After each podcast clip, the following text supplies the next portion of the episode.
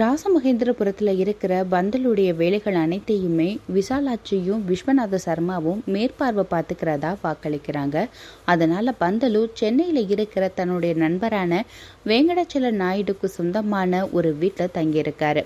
யாருக்கும் தொந்தரவு கொடுக்கக்கூடாது அப்படின்னு ஹோட்டலில் இருந்தே சாப்பாடுக்கு ஏற்பாடு செய்கிறாரு ஆனால் அவருக்கு அது ஒத்துக்கலை உடம்பும் சரியில்லாமல் போயிடுது அதனால கோபால் ஐயங்காரும் மீனாட்சியும் அவரை தங்களுடைய வந்து தங்கிக்கோங்க.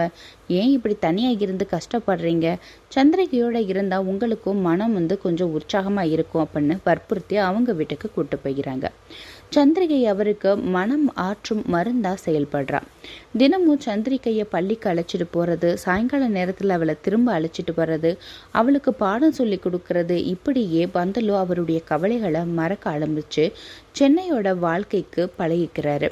கொஞ்ச நாள் கழிச்சு மீனாட்சி ஒரு பெண் குழந்தையை பெற்றெடுக்கிறா.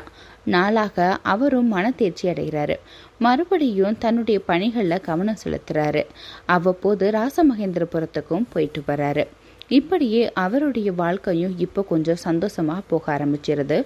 ஆயிரத்தி தொள்ளாயிரத்தி பதினாறாம் வருடத்தில் நம்ம கதை இப்போ போகுது. சந்திரிகைக்கு இப்போ பதினஞ்சு வயசு.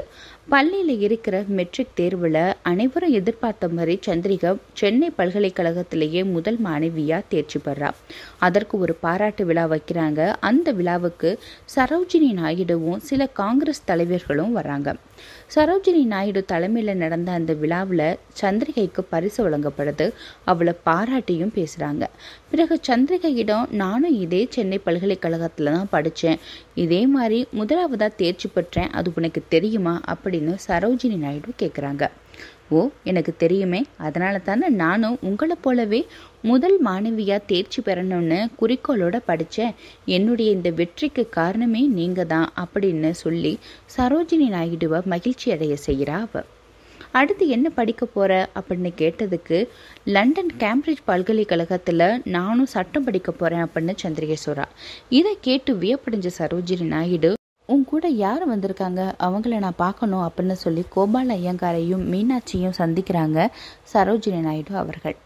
அவங்க மூலமாக சந்திரியை பற்றிய முழு விவரத்தையும் தெரிஞ்சுக்கிறாங்க. இவளுடைய மேற்படிப்புக்கு தேவையான எல்லாத்தையும் நானே பார்த்துக்கிறேன் அப்படின்னு சொல்லி அவங்களுடைய முகவரியையும் கொடுத்து ஹைதராபாத்தில் வந்து அவங்கள பார்க்க சொல்கிறாங்க சரோஜினி நாயுடு அவர்கள். அவங்க கேட்டுக்கிட்டபடி கோபால் ஐயங்காரும் மீனாட்சியும் சந்திரிகையோட ஹைதராபாத்துக்கு போய் சரோஜினி நாயுடு அவர்களை பார்க்குறாங்க. அங்கே அவங்க உறுதி அளித்தபடி ஹைதராபாத் நிஜாமிடம் அவங்கள அழைச்சிட்டு போகிறாங்க அவர் மூலமாக லண்டனுக்கு சென்று படிக்கிறதுக்கு தேவையான எல்லா உதவிகளையும் செஞ்சு கொடுக்குறாங்க. இப்போ சந்திரிகை லண்டனுக்கு பயணம் ஏற்படுறான் லண்டனில் சந்திரிகை படிக்க சென்ற சமயத்தில் இந்தியாவில் நடந்தது மிக முக்கியமான நிகழ்ச்சி. முதலாம் உலகப் போரும் சில நாடுகளில் ஏற்பட்ட அரசியல் மாற்றங்களும் தான். அந்த காலகட்டத்தில் இந்தியாவில் நடந்தது வந்து ஆங்கிலேயர் ஆட்சி தானே. இப்போது கிழக்கிந்திய கம்பெனி ஆட்சிங்கிறது மாறி இங்கிலாந்து மகாராணியோட நேரடி ஆட்சிக்கு இந்தியா மாறி வருது. என்னதான் ஆட்சி மாறினாலும் இந்தியாவை கொள்ளையடிக்கிறத மட்டும் அவங்க நிறுத்தவே இல்லை. இந்திய கைத்தறி ஆடைகள் பின்னுக்கு தள்ளப்படுது அந்நிய ஆடைகள் முன்னிறுத்தப்படுது. கைவினை பொருட்களும் புறக்கணிக்கப்படுது. தொழில்கள் அளிக்கப்பட்டு தொழிலாளர்கள் வேலையின்றி வறுமையோடு பிடிக்க தள்ளப்படுறாங்க. ஆட்சியாளர்களை எதிர்த்து மக்கள் போராட ஆரம்பிக்கிறாங்க. அதுக்கு பிறகுதான் மக்கள் சுதேசி பொருட்களை மட்டுமே வாங்குவோம் அப்படின்னு ஒரு புரட்சியும் கிளம்புது. ஆயிரத்தி தொள்ளாயிரத்தி பதினாலாம் ஆண்டு உலக மகா யுத்தமும் ஆரம்பமானது. உலகமே ரெண்டா பிரிஞ்சு மோதிக்கிழுது. இதுல நிறைய பேர் செத்தும் போயிட்டாங்க. ஆயிரத்தி தொள்ளாயிரத்தி பத்தொன்பதாம் ஆண்டு நடைபெற்ற அந்த கோரமான யுத்தத்தில் ஏராளமான இந்தியர்கள் மடிந்து போயிறாங்க. வெள்ளையர்கள் அரசு பொய் வாக்குறுதி கொடுத்து இந்திய மக்களை அந்த யுத்தத்தில் பங்கேற்க செய்யுது. இந்த காலகட்டத்தில் மக்கள் அனைவரும் நரக வேதனையை அனுபவிச்சுக்கிட்டு இருக்காங்க.